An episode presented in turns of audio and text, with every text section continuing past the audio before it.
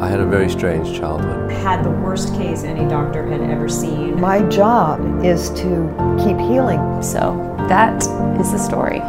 We all have remarkable stories within us. Stories of adversity, challenges, triumphs, and ultimately of healing. This is Your Health, Your Story, the podcast.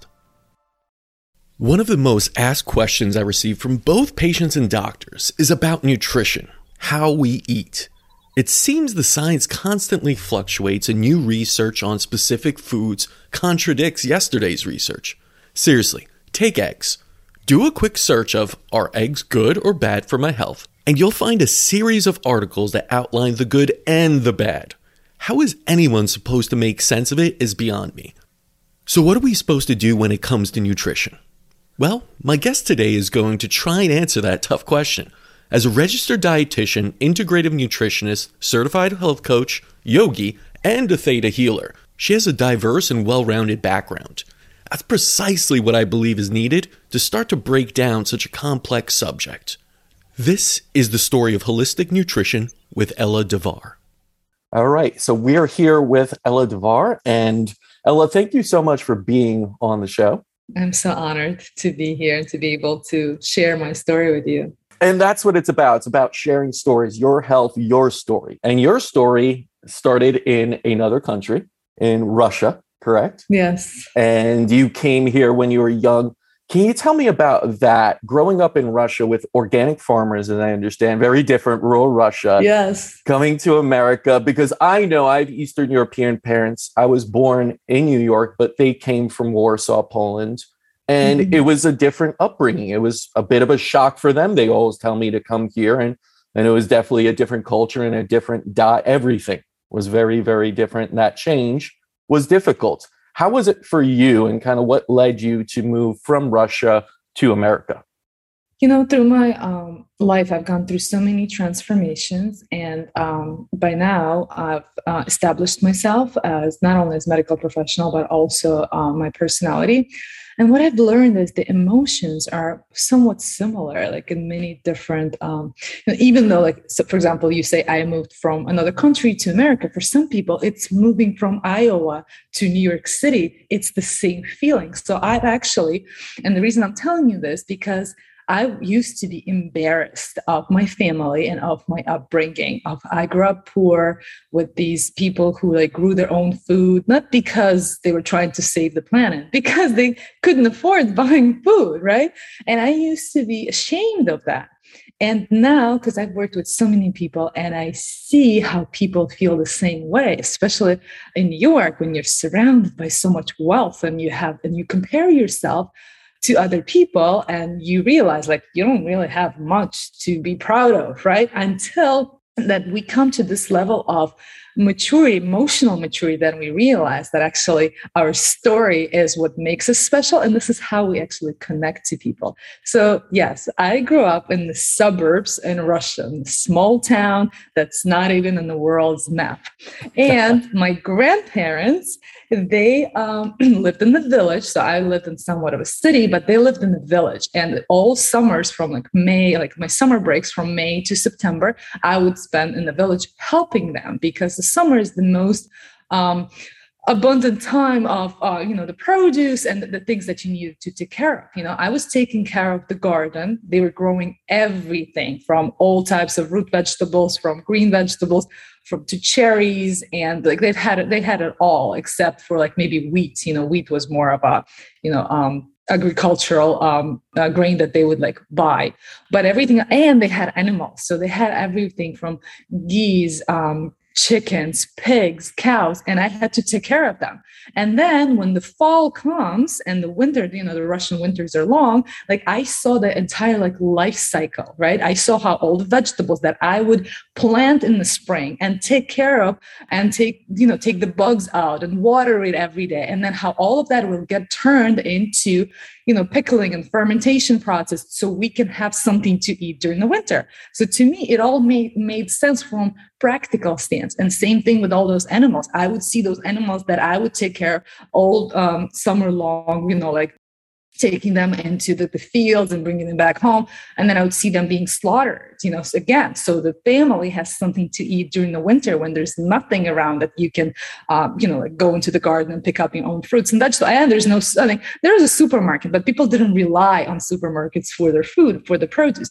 And that instilled in me deep appreciation for this type of living. And I kind of like, it made sense to me, right? So moving to America and getting this degree now and talking to people about healthy choices, like to me, it makes sense. Like my friends say that I have a PhD in practicality because it just doesn't make sense to me that at all time, 365 days a year, we have access to everything that's available in the world. We have tropical fruits available in the middle of the winter, right? We have fresh green veggies available during the winter time, right? And we have access to steaks and meat, again, all year long, right? But if you look at it, so I wrote, when I studied and I wrote a paper on a history of Mediterranean diet, and I studied what people ate in biblical times, right? And that, and why we have those rules in religion, you know, the people in the spring, they fast, there's Lent, right? And basically, if you live in harmony with nature, there's not much food left by springtime, you know, when you have to like produce more food, it's like there's not much left. Therefore, people become vegetarian during Lent or they fast like Muslims in Ramadan, right? It just makes sense because otherwise you just can't survive, right?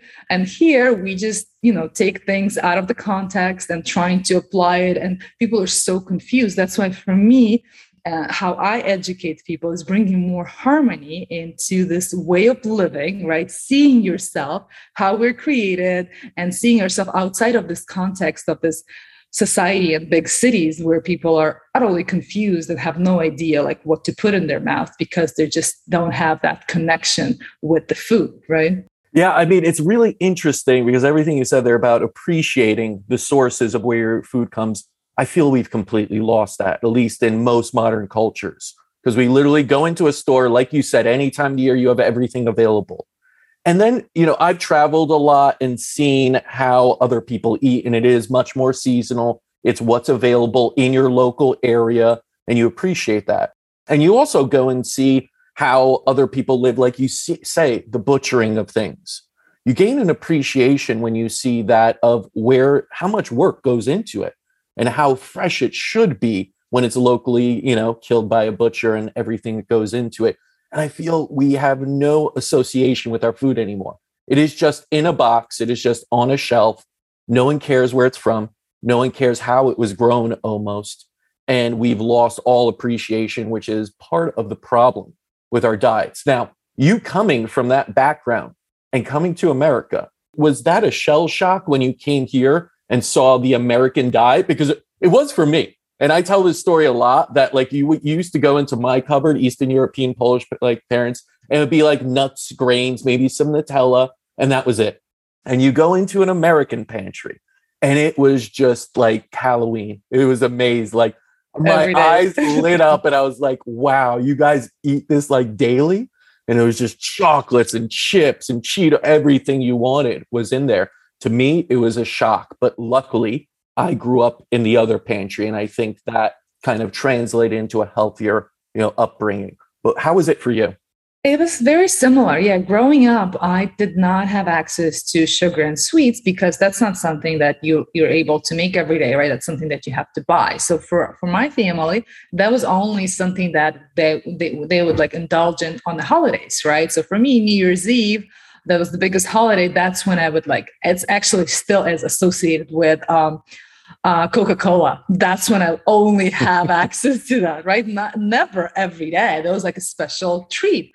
And same thing with everything else, you know, like cakes and sugary sweets and treats that would only be on a special occasion, which happens like, I don't know, 6 or 7 times a year, right? For birthdays of a family member.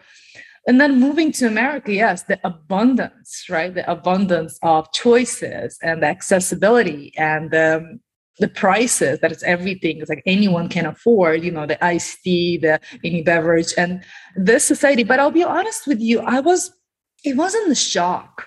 I came here very young at 19 years old and I was very open-minded. And my goal I the next 7 years was to assimilate and become like one of these people. Like in my mind, I was like, this is my new home.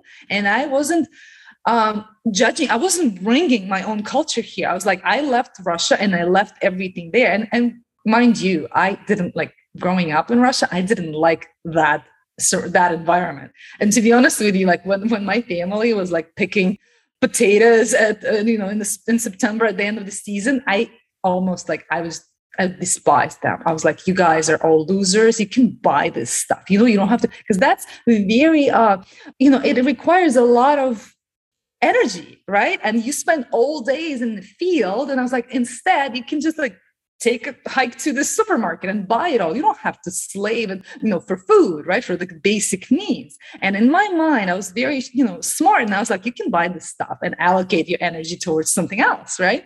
So leaving Russia, I was leaving this scarcity mentality and like this poor, environment. And I was like, I'm going into this new world of abundance. And also, mind you, I came here alone by myself. So I created this whole thing. It didn't happen to me. I made it happen, right? So when I moved here, I took total responsibility. I wasn't judging this culture.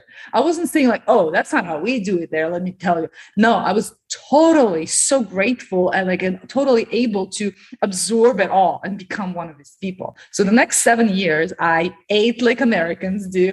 I became like, that's how I ended up on Wall Street. Where do you go when you're a young immigrant in New York? You go to Wall Street to make a living, right? And I got rid of my accent. I studied. I received multiple degrees. I took theater courses, and I really like absorbed it all, the culture, the food and everything. Yes, I gained weight.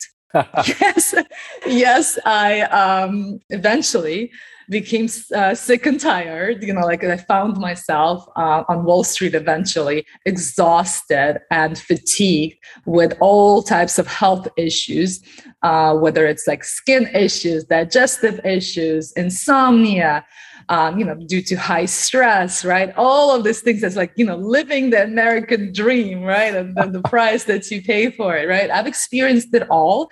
And, I began this interview saying I've gone through a lot of transformations in my life, right? And because I was able to totally embody that experience now, like when I talk to my clients who still work on Wall Street, I don't tell them like, oh, look, you're doing everything wrong. Let me tell you how to do it. Look, I've been there and I used to live that lifestyle and I understand what it feels like, right? And just because, my upbringing is different than yours, it doesn't mean like I'm somehow better. It's just that, I can share my knowledge with you. And that's why I feel so fortunate and so grateful for the ability to share myself, and inspire people with my story to either create changes in their lives or motivate people, educate people with my knowledge to take responsibility for their life and create small changes in their diet, on their plate, and therefore change the way they feel.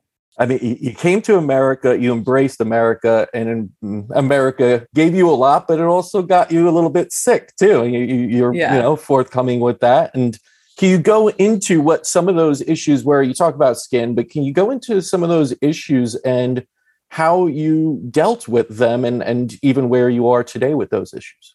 Yeah, the number one was weight. At first, I did gain weight, right? I was like a bigger girl. And then I was like, wait, what's happening? Because I was just overwhelmed with the abundance of food and the portions, right? I'll never forget my first portion of American salad. I was like, what is this, a do-it-yourself salad? Why is everything so huge? There's like a huge slice of tomato, huge lettuce leaves. And I was like, the Eastern European salads, like everything is, or like a French cuisine inspired, right? Everything's cut into small pieces, served on a beautiful plate, like aesthetically pleasing, right? No one cares about that in America. It's all about value, providing value, and nothing tastes better than excess, right? And when I saw that plate of salad, I was like, what am I supposed to do it yourself inside my plate? And those portions, yeah, at first, I mean, it was exciting for me, especially coming from, a poor childhood. I was like, wow, this is amazing. There's so much and a lot, and there's a lot of waste. I didn't even think about waste at first, but like I saw the amount of waste that would go in, like when you like consume so much. And to me, this was, this is how people lived here. And this is how I should be, right? Because I want to be one of them. Of course, I gained weight. And then I ended up on Wall Street with a high stress job. Yeah. So then I kind of like, I was smart. I was exercising every day, right? I would wake up at 5 a.m., go do some martial arts or kickboxing workout or some, HIIT workout, and then show up at the office by 8 a.m. reading my New York Times or Financial Times. And this high stress, like in my mind, I was actually, by that time, I lost a lot of weight. I was vegan. I tried every diet because I did a lot of research and reading, but nothing was helping because there's a whole different set of problems. Stress is the number one problem in that point of my life, because by then I have already lost weight and I was already size 2, but in my mind, I was fat. I was one of the, like, I work with models now, and I realized like I wanted to be size 0. All right. And now I'm like, remember, like now I'm size 4 and I'm very happy with myself. I'm looking at my pictures like, oh my God, I was like so good looking, but in my mind, I didn't see myself that way. So that's why I work with people, and it's mostly on their mindset sometimes, right? They come in with these issues, and what they end up feeling sometimes is not necessarily what, the number that changed, but the way they feel. That's what my approach is all about. So for me, yes, I had skin issues. I was making a lot of money working on Wall Street.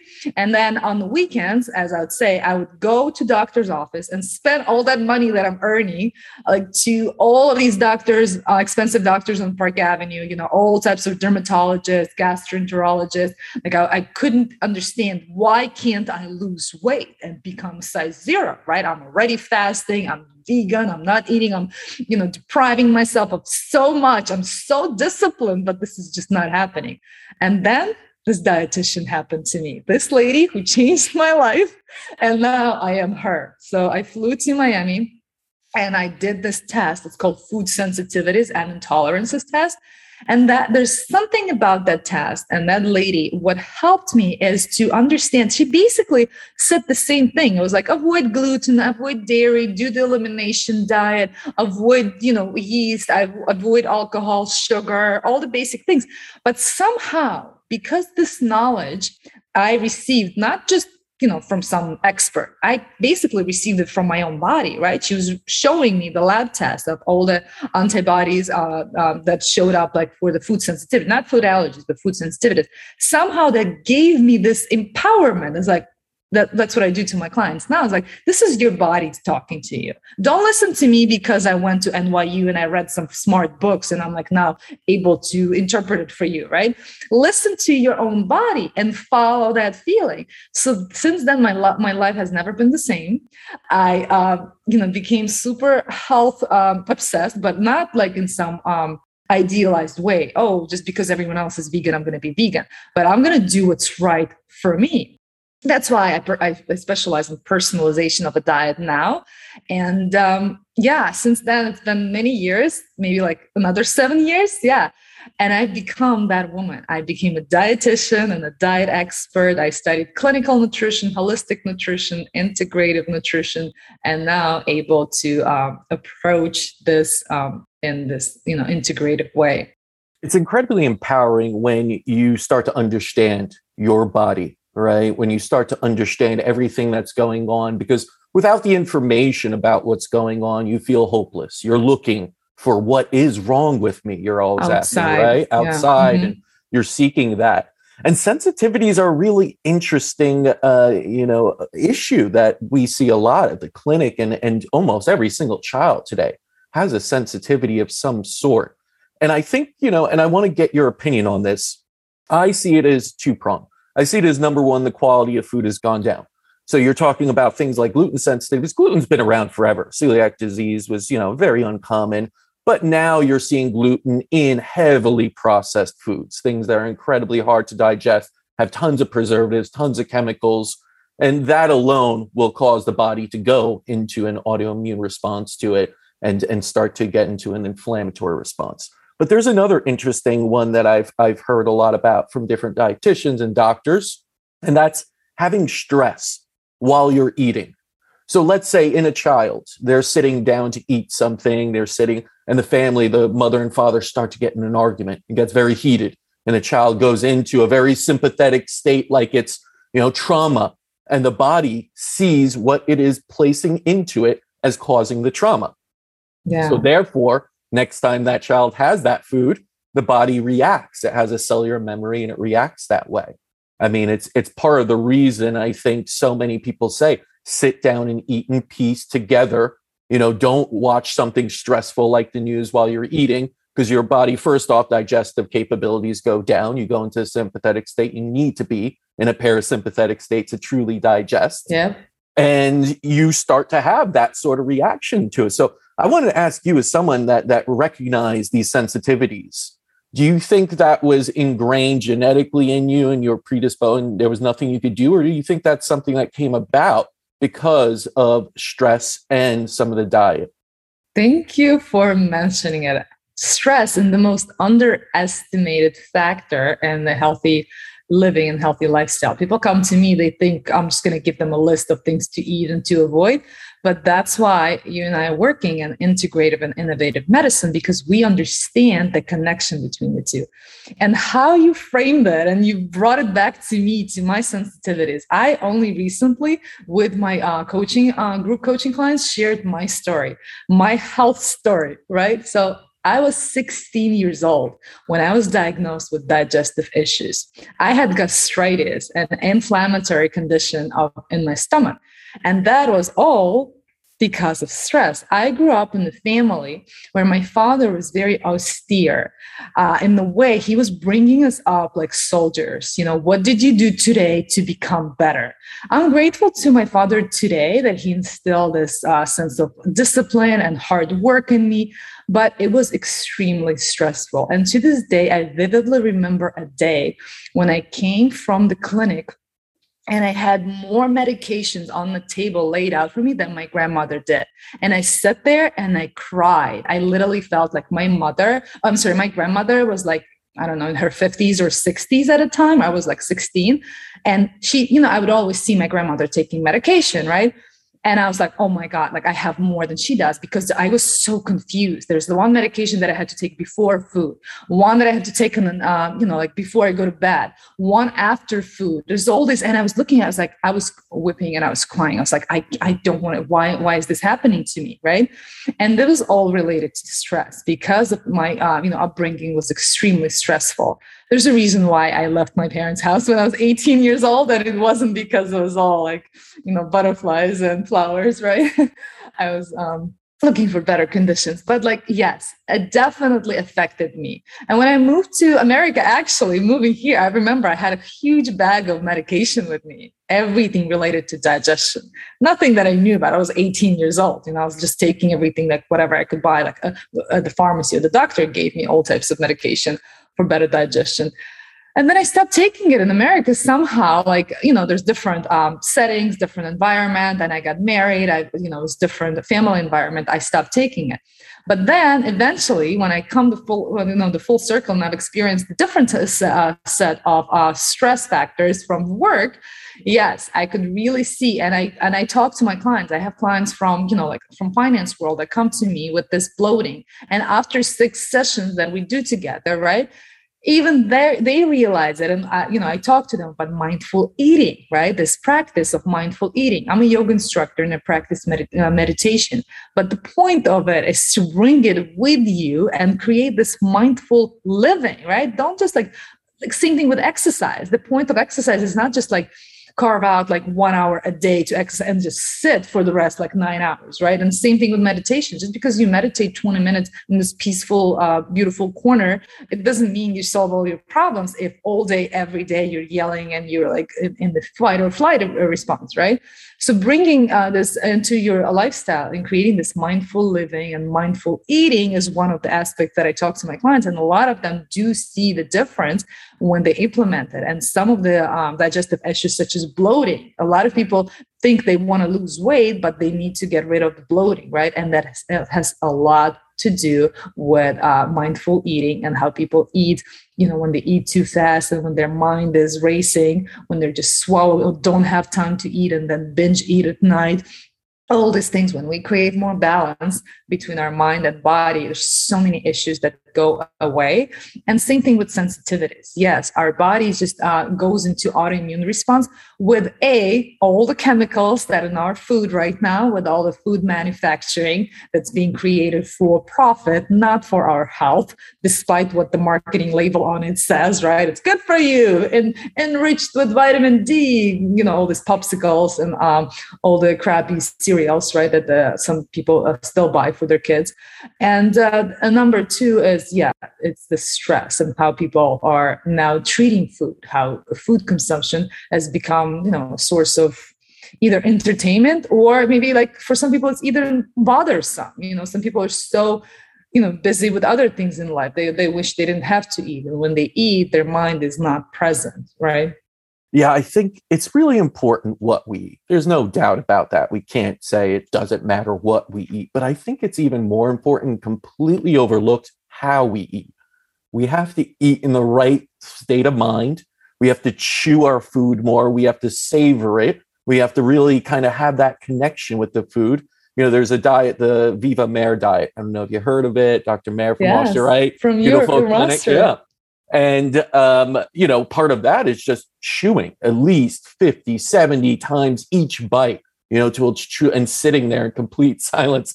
And I think this sounds like torture to most people because they're like, you know what I call it? No, not torture. You know what I call it? I tell my clients, like, make love to your food. Everybody you make it sensual. Yes, but that's what I do. The gamification process, make it exciting. I always tell my clients, bring sexy back into the kitchen. What's sexy? The sexy is vitality, right? This energy, like we used to associate food and eating with, like, especially home cooking, the one that's actually good for you, right? We used to associate it with, like, boredom. Like, who has the time for that? That sucks. It doesn't have flavor to it. But now, with so many people realizing that home cooking, aids in digestion and your weight loss, right? B, it's like so much better for you, and it's, you know, cost effective. And now with especially with the pandemic, people realize that home cooking is the only way of living. But how do you make it exciting, right? How do you bring emotions to it? And that's what I tell them. You, like, realize how exciting it is to optimize your metabolism. You have all the tools, right? And as you said, you know, how people eat it, how they cook it, and how they chew it, all of this, it's all about the mindset, right? It's how you approach these things. If you think about it, something that's just, like, boring, or if you think about it, it's another opportunity to experience pleasure. Well, we are hedonistic, of course. So of course we want pleasure. And that's amazing that you're able to do that, especially with food, and not doing it in the quick way of just running out, grabbing something, eating it very quickly, and continuing in this downward cycle. But part of that, of course, as you said, is mindfulness and kind of clearing some of the belief systems that you may have towards food that have gotten into the poor relationship many have. And I know you talk about theta healing. And it's a really interesting practice. Can you go into that and explain what theta healing is? So in my practice, I first started coaching, health coaching, around, like, 7 years ago. And then I did it clinically. I was a health coach at Mount Sinai. Then I received my clinical degree and became a dietitian, continued counseling on health and nutrition-related topics. And this is when I started to see the pattern that people think all they want is a meal plan. Just tell me what to eat. Just tell me what to do. And it is, you know, something that I could provide for them, right? You know, the supply and demand chain, if that's what you want, I'll give it to you. But what really produced a long-lasting result is the change in their mindset. And that's something that's not easy to do. And then there are subconscious beliefs, right? So at first, as a coach, I was able to, you know, offer a different perspective, you know, opportunity to look at things different. That's one thing. But then there's the reoccurring things, like when you wonder, like, why is the bad things happen to good people? And then you're like, how did they manifest that? So theta healing is something that I've been fascinated. I've experienced it first on myself. And I started practicing more meditation, even in my package, you know, for my clients, we do meditations, you know, visualizations on how they want to feel and where they want to be 6 months from today, right? For them to set their goal in motion and, like, start doing something, find this motivation from within. But what theta healing offers is really, it's a meditative practice where we first talk and realize what's the biggest fear, what's the biggest thing that holds people back. And most of the time, it all boils down to like three or four things. It's the fear of not being loved, fear of not being accepted, and fear of being, criticized, being not like everyone else. So we all deep down, like you said, we're like, hedonistic creatures. We're looking for love, acceptance, and some sort of pleasure, even though, we might not look like it, especially when we live in the big cities. And it looks like it's all driven by achievement, the income, and all these things. But deep down, if we really dive in, like, what are we doing this for? It's all to deserve someone's love. And, there's a lot of different things. But like this is an example I gave you.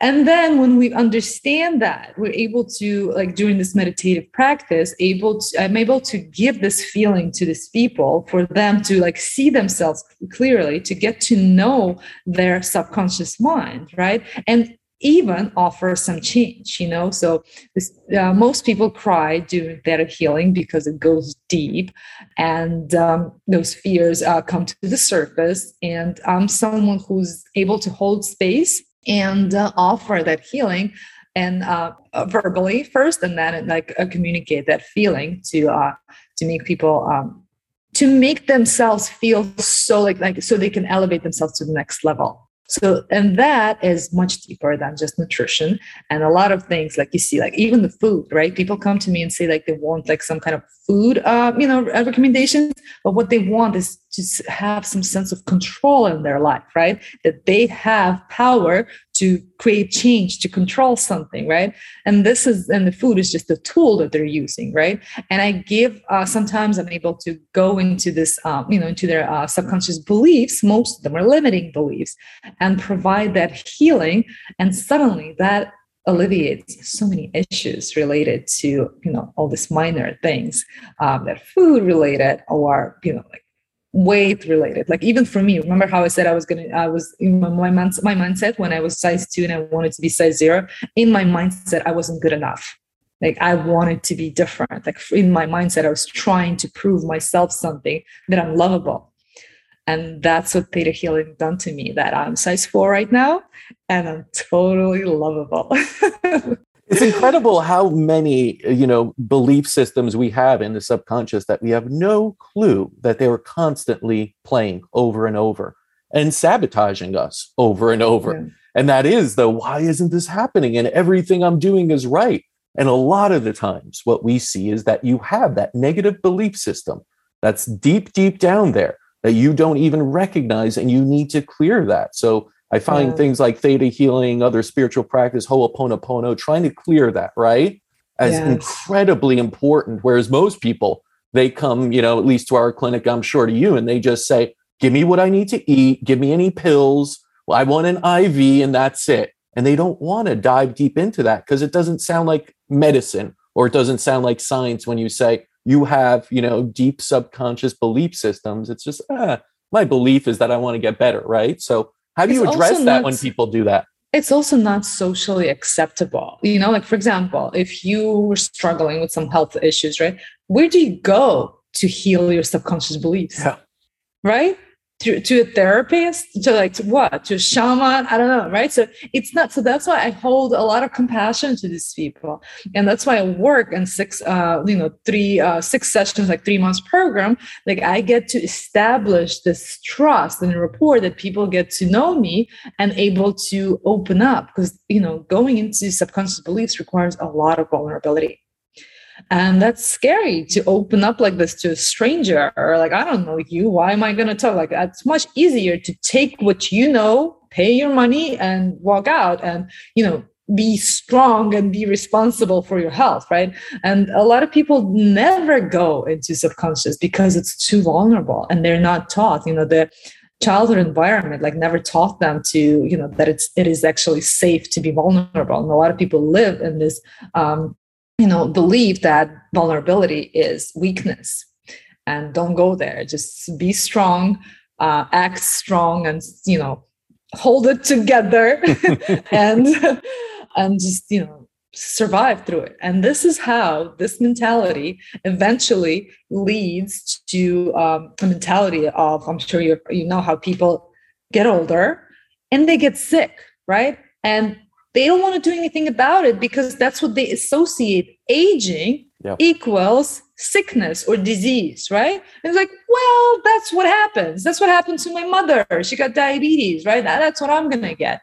And this disempowerment, that's part of, you know, that's how society works right now. That's how all the medical facilities are thriving. And that's why I quit my master's program at NYU, because that's where I was taught to just be part of the system. No one's like, even like me, clinicians, you know, like when I was being trained to be part of the system and being part of the NYU hospital settings, and I was going to the dean, I was like, what about prevention? What if I want to help people who are not, you know, already like post-surgery, and have people who are not at the position of, you know, not being able to make decisions for themselves, but the dietitian has to walk into rooms like, this is what you got to do. Like, I know you don't, you got to listen to me, right? But if I want to empower people and create change in their lives before it's too late, right? And I didn't get answers. That's why I dropped out of the program, and I applied 4 times for those who being disencouraged. I applied 4 times to get into master's program at NYU, only to drop out.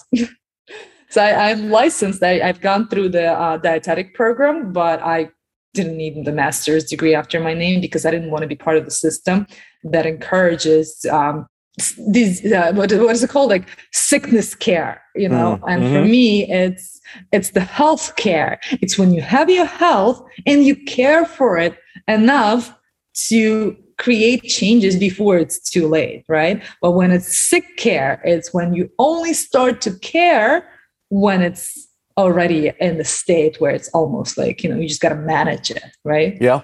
Yeah.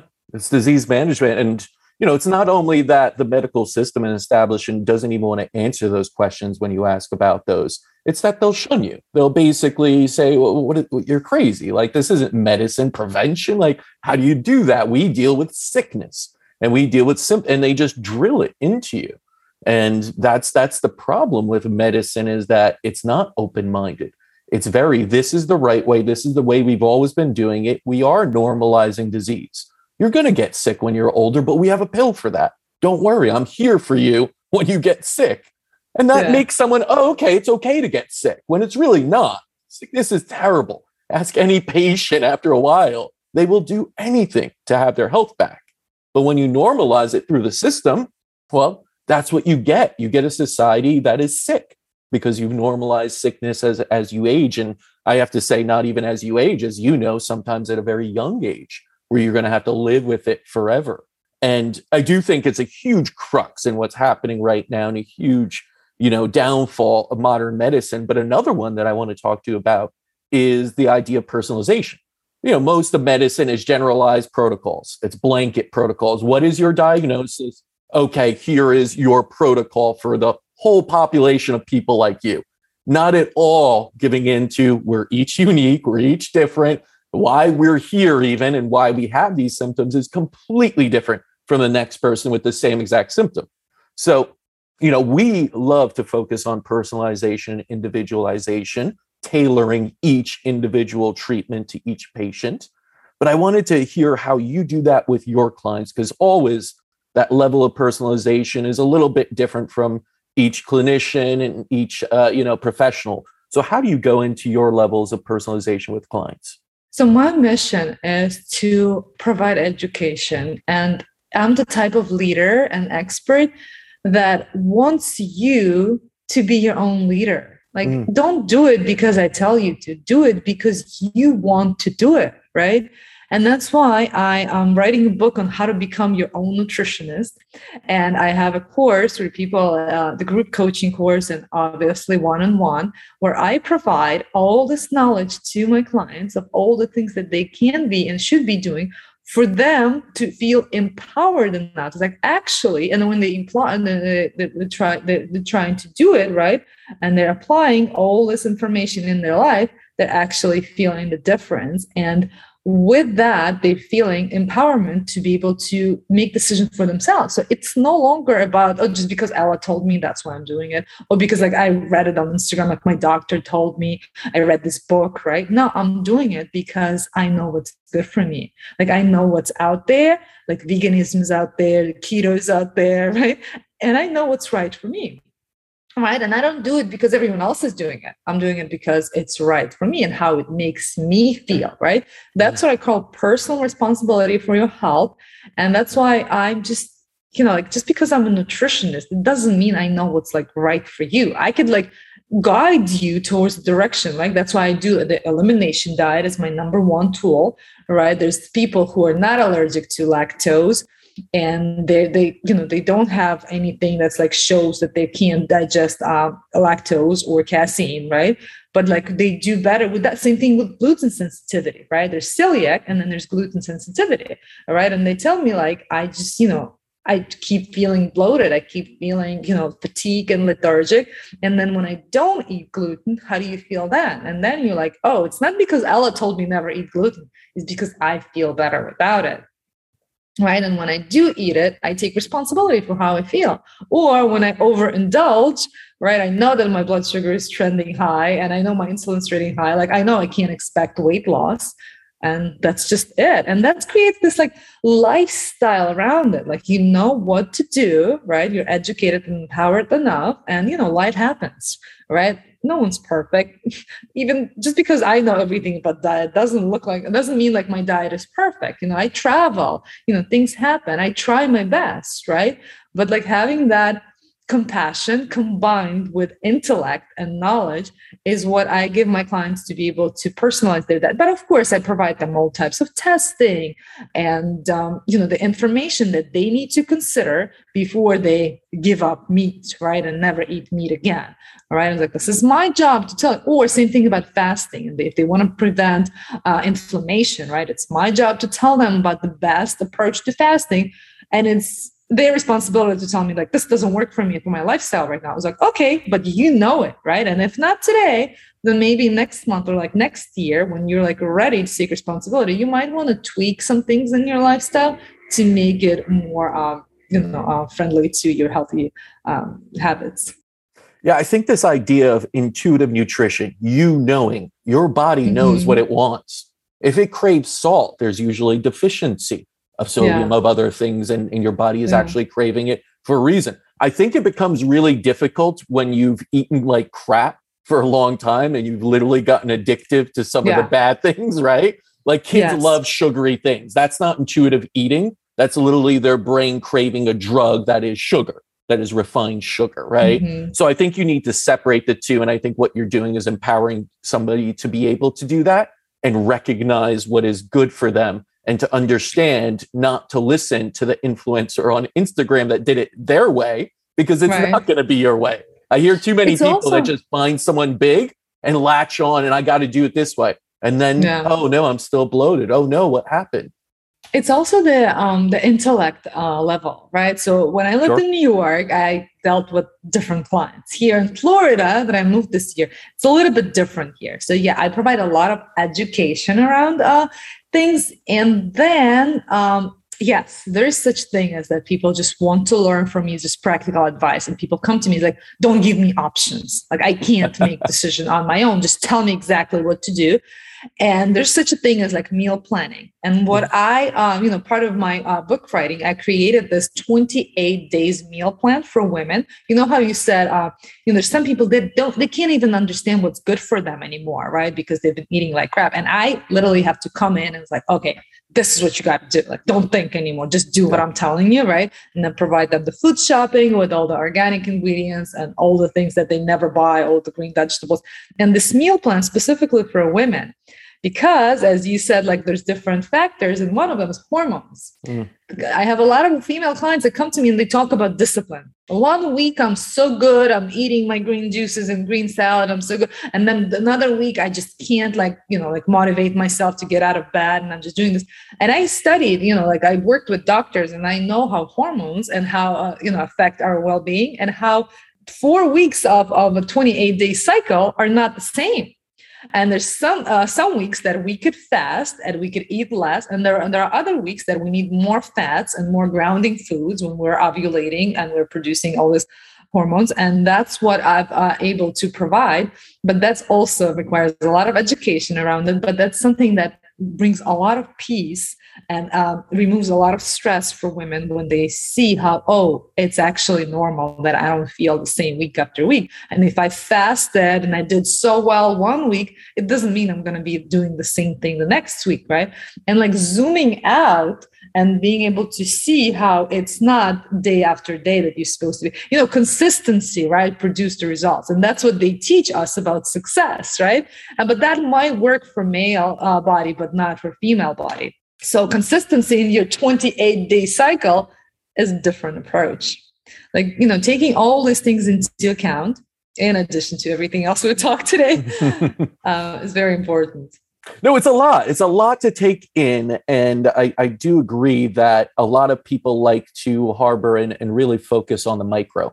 That one day that they had that was off, and suddenly everything's wrong, and suddenly panic comes in, and suddenly you fall back into those bad habits almost because of one day, which in the macro is, you know, a grain of sand on a beach. That's really what it is. And I think people in general, especially if they're healing, if they're taking on anything that's going to come at a natural rate, meaning change comes at its natural rate in the body. The body needs time to change to, you know, to regenerate. That needs to be looked at on a long-term basis. This is not a sprint. None of this healing, you know, changing your diet, all of that. It's a marathon. And I think that that's part of it too, setting expectations, right? I think medicine, your expectation is take this pill, you'll be fine in 5 minutes. Don't worry about it. That's it. Oh, you have pain? Here's, you know, here's a pain medication. Oh, you're better? Good. That's very, very short term. And you look at the long term, what we're talking about, you have to step back and look at the macro and provide that. And like you said, I think a lot of times there is this overwhelm, so much information out there. Like we mentioned, so many influencers saying, do this, do this. Most of them being paid to say, do this, do this. And then you have just an abundance of information at your fingertips with your phone. Does your book and that's the Driven Woman Wellness book that's coming out, right? Yes. Do you make it easier for people to figure this stuff out? Because I think most people are saying, as long as it's a little bit simplified, then I could probably do it. But out of the overwhelm comes hesitancy, comes this sort of, I don't know what to do. It's too much. Look, in the last 6 or 7 years, I studied integrative nutrition, holistic nutrition, clinical nutrition, right? So I've kind of, and the reason is, as I tell my coaching clients, right? Do you think I did it to solve your problems? No, I did it to solve my own problems because I'm a foodie. I love food. I love talking about it. I like cooking. I like eating. I like to overindulge sometimes, you know, I'm a human too. And all these things, you know, that I studied, I kind of like, you know, because I also have a PhD in practicality, quote unquote, like I kind of like was able to boil down all the essence. Like, what do I need to know? Do I really need to know about veganism and all and how it's going to like solve and, you know, all the problems in the environment? Yes, but there's so much more to it. So I'm kind of like, I'm able to argue both points, no matter who I'm talking to. And the book is all about providing this practical advice and set of practical knowledge and steps that people can take, like all the things that they need to consider before they completely give up like a whole food group or like a whole thing, right? And go into the deprivation mode, things that they need to consider to become their own nutritionists. You know, these are the things that you need to know, that at some point in life, after menopause, when you're not ovulating, when you're not able to give life through your body, maybe veganism is a better option, right? But when you're thriving and your body is ready to produce life every month, there's a lot that goes on there. And those hormones, they require protein and fats, right? And veganism might not be the best option. And it's my job to let you know, right? This is just an example. Like, I'm not trying to like hurt like anyone's choice, but like, it's just one example that I give on all these things that I want to communicate for people to make decision on their own once and for all, solve this problem, stop arguing with other people about their food choices. Just because you're vegan and I'm not, it doesn't mean I'm going to tell you what to do with your life, right? You made a decision for yourself and I made a decision for myself, and we're able to respect each other's like choice and decision, right? But that's what usually, happens with people when they still trying to figure out, just because I decided 3 months ago to be vegan, you should be too. I'm sure you've heard this, those opinions. And I was like, okay, but now as a medical and diet professional, I get those things thrown at me all the time. People are like, you're a dietitian, you eat that? Who are you? And I was like, look, I've worked with so many people who changed their mind. 1 year they're this, they're like standing next to Bloomingdale's in New York and like yelling about animal rights and all that. And the next year they're like cooking steaks for me. And look, I hold space for those people with a lot of compassion, and I've seen it all in my practice, right? And I'm able to make an educated, intellect-driven decision for myself and for my clients. And then this book is just something, what happens to us practitioners when we are sound like a broken record and we repeat the same thing over and over again. And somehow I want to be able to put it out there for people who don't have access to a live conversation with me. I really like that. I think we need more compassion in nutrition and diet, because I think it's just all I see when I look on social media or elsewhere. It's just the bashing of foods that you aren't eating in your diet. Right now, it's I love Dave Asprey. I love him, but his attack on kale is just I get it in a sense, but it's let it go. Let it go, my man. Kale has its benefits, as does everything I feel that comes from nature. And it may be bad for some. Sure, I understand that. But we have to be able to say what's good for you doesn't mean it's good for me. Of course, we understand chemically based things probably aren't good for us. More processed foods and more of these, really poor quality foods aren't good for us. But if we focus on quality and we go through and we really understand ourselves, we'll find a diet that's right for us. And that's really what it comes down to, and a lot of what I'm hearing with your intuitive nutrition and what you're doing with Driven Woman. Can I add something about social media and compassion? Yes. Please. People are throwing their opinions, and the sharper, the edgier it is, the better. And I'll tell you something that what I've learned through my studies, compassion and healthy, balanced eating does not produce a ton of profit. Oh, no. When you're selling balanced diet and you're selling education, there's no marketing plan behind it, but it's not sexy, right? Yes, there's sure a lot of marketing professionals and marketing budgets allocated towards some kind of an approach, whether it's keto, avoid this, whether it's Atkins, whether it's anything that's cutting edge, that's hones into one aspect and completely removes the others. If you notice, all the diet books, right, the ones that the loudest, that sell the most, right, they always saying something that you should be doing right and the rest is wrong, just wrong, right? Meanwhile, all the some of the medical professionals who are not doing that, what are they selling? Education and balance. The balanced diet, what? Like you said, that's not sexy. And people understand that. And even I come to this point, I always tell my clients, you're lucky I'm not selling you anything right now. But I'm cutting to this point, look, I need to produce income, right? I need to be telling, people love it. Like I said, most people love to be told what to do, right? It gives them this a whipping that's don't do this, do that, right?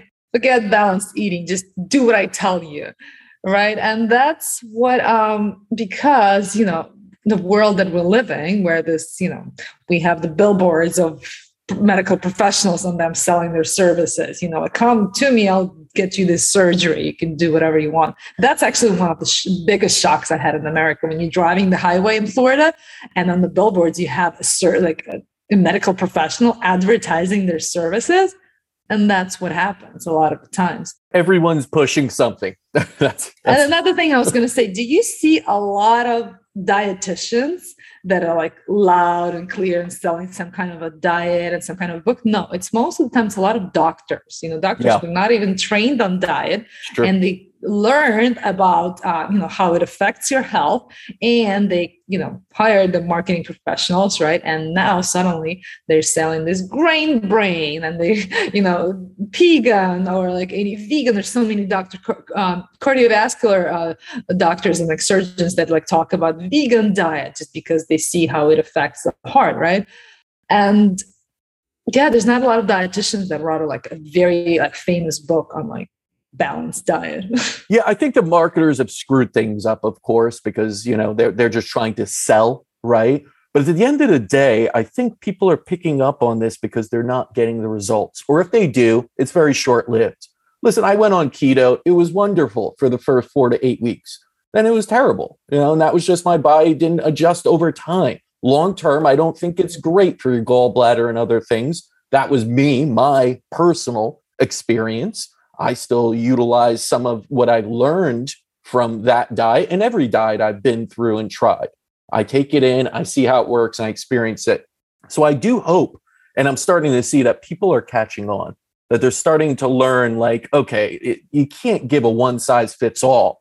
While these doctors are respected in some ways, it's not really working for me. Therefore, it's not really that truthful to say, this is how you will eat and everyone that does this will benefit from it.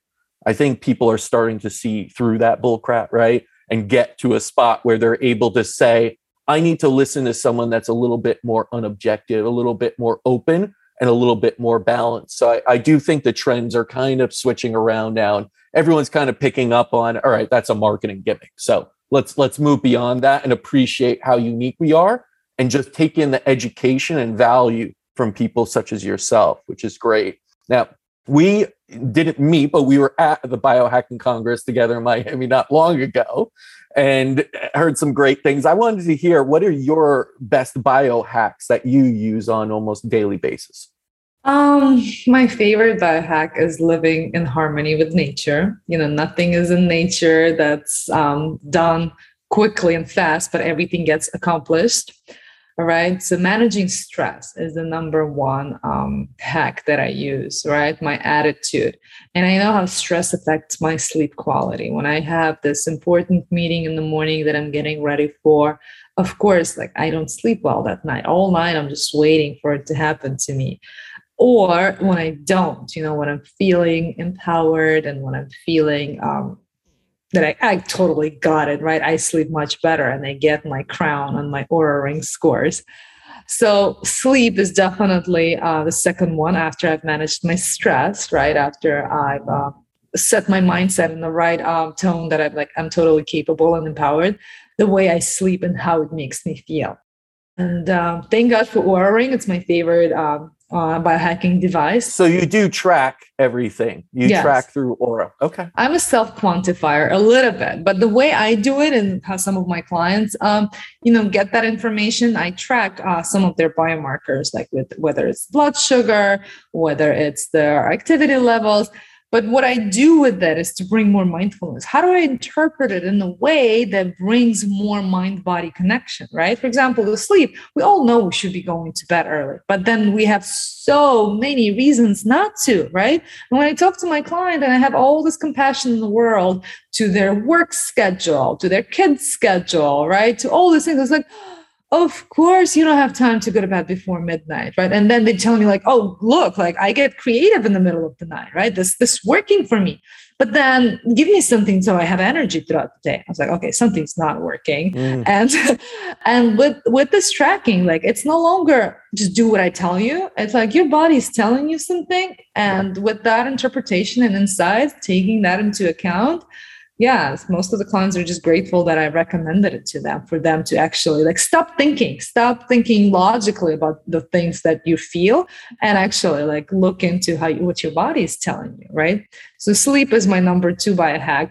My other one is nutrition. Yes, I do see how it makes me feel when I just, don't eat my veggies much and I'm just traveling and not able to, do the right thing, supplement with my green veggies or eat them, right? I see how, I can already feel how acidic my body becomes and how, how it affects my energy levels, my attitude towards life and things like that. So definitely nutrition and the proper eating is my biohack. And exercise, yes. Dancing is my favorite activity. Dancing, swimming, biking, being active. Again, same thing with the energy level. Sometimes swimming and like in the water and like, or like, you know, in the cold body of water is better than all those energy shots that people are taking, or the caffeine, right? That people take like 3 or 4 cups a day, or taking a dance break. My favorite biohack of them all, you know, like when you're just in the middle of the day and you're like feeling so unmotivated and uninspired, like meetings after meetings, that's what I do. I just like connect with my body again and listen to it. You know, my body just wants to move. It doesn't want to sit. It's not designed to sit 8 hours a day, no matter how comfortable that chair or whatever the standing desk is. You could do it all, you know, but. And then there are some things that just makes you feel happy to be alive, and standing desk doesn't solve that problem, you know? I found the best biohack, like you said, are the ones that bring you joy, you know, like for me, like that whole idea of dancing, right? And like for me, it's like, you know, the gym is one thing. I don't mind it. Like some people absolutely hate going to the gym and dread it. Like, but for me, it's playing tennis. It's getting on the tennis court. I am just so like, I can't wait. Like today at 5:30, I'm like, all right, is it 5 yet? Is it like, I'm like counting down because I know I just feel so good out there. It's like, I don't even realize I'm sweating and my muscles are moving. I'm running around, like, you know, giving it my all. It's just, I lose myself. Like dancing, you lose yourself.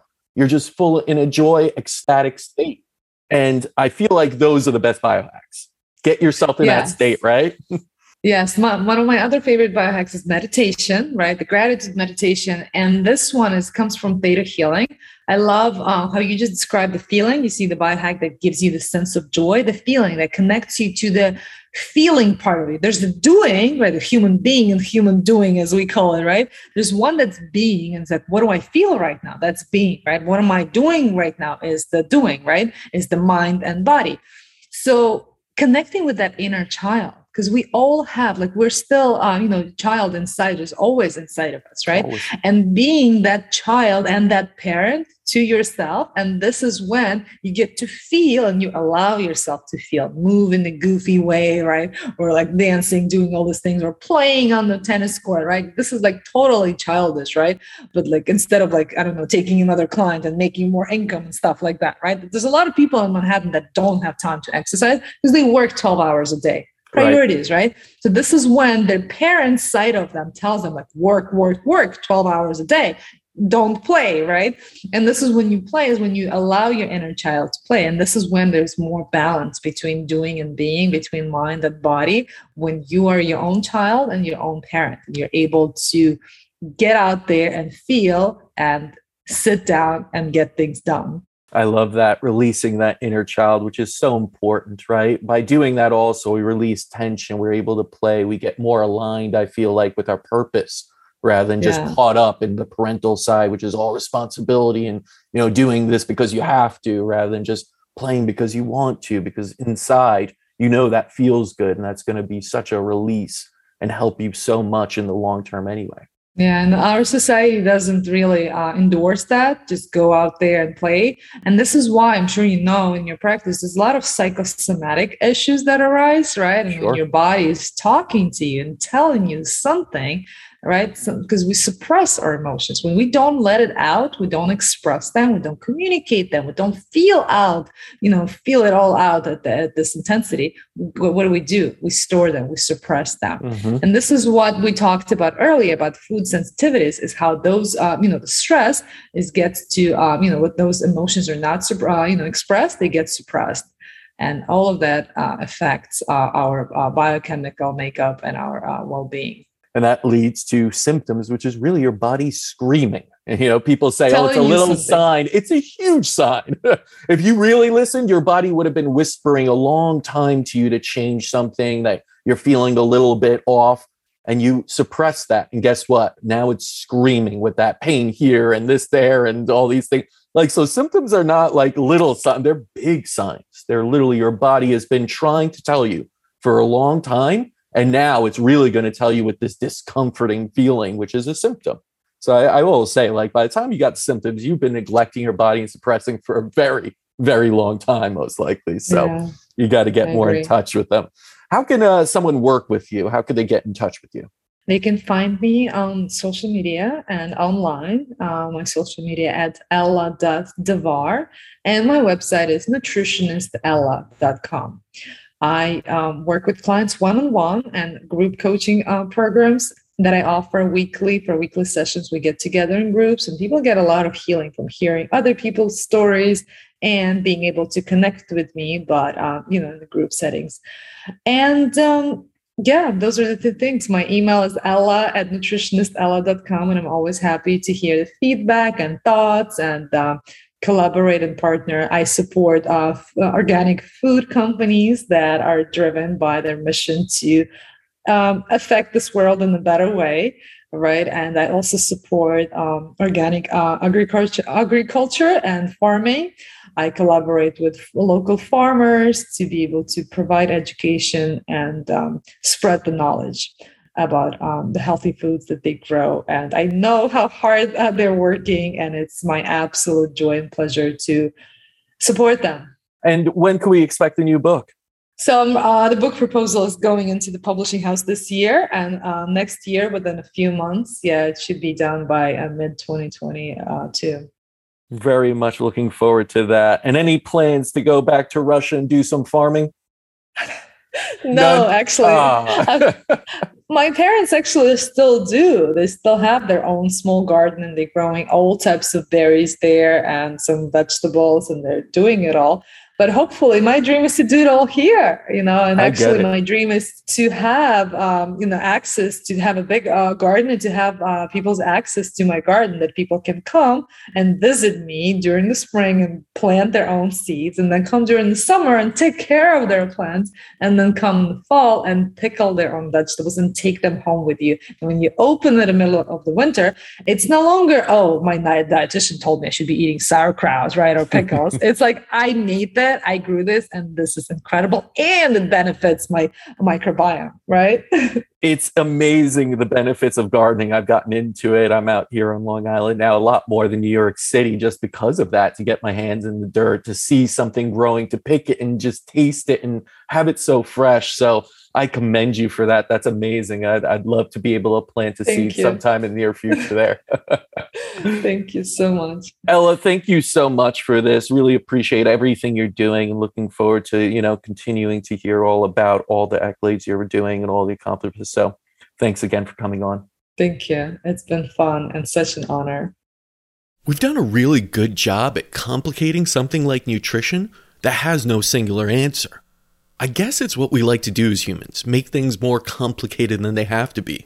As Ella mentioned in today's podcast, so much of nutrition is personalized, intuitive, and relies on factors just beyond what you eat, but also why and how you eat it. Be sure to check out Ella on social media at ella.davar and online at nutritionistella.com. And also be sure to look out for her upcoming book, Driven Woman Wellness, Your Guide to Self-Care. Until next time, keep writing your own healing story.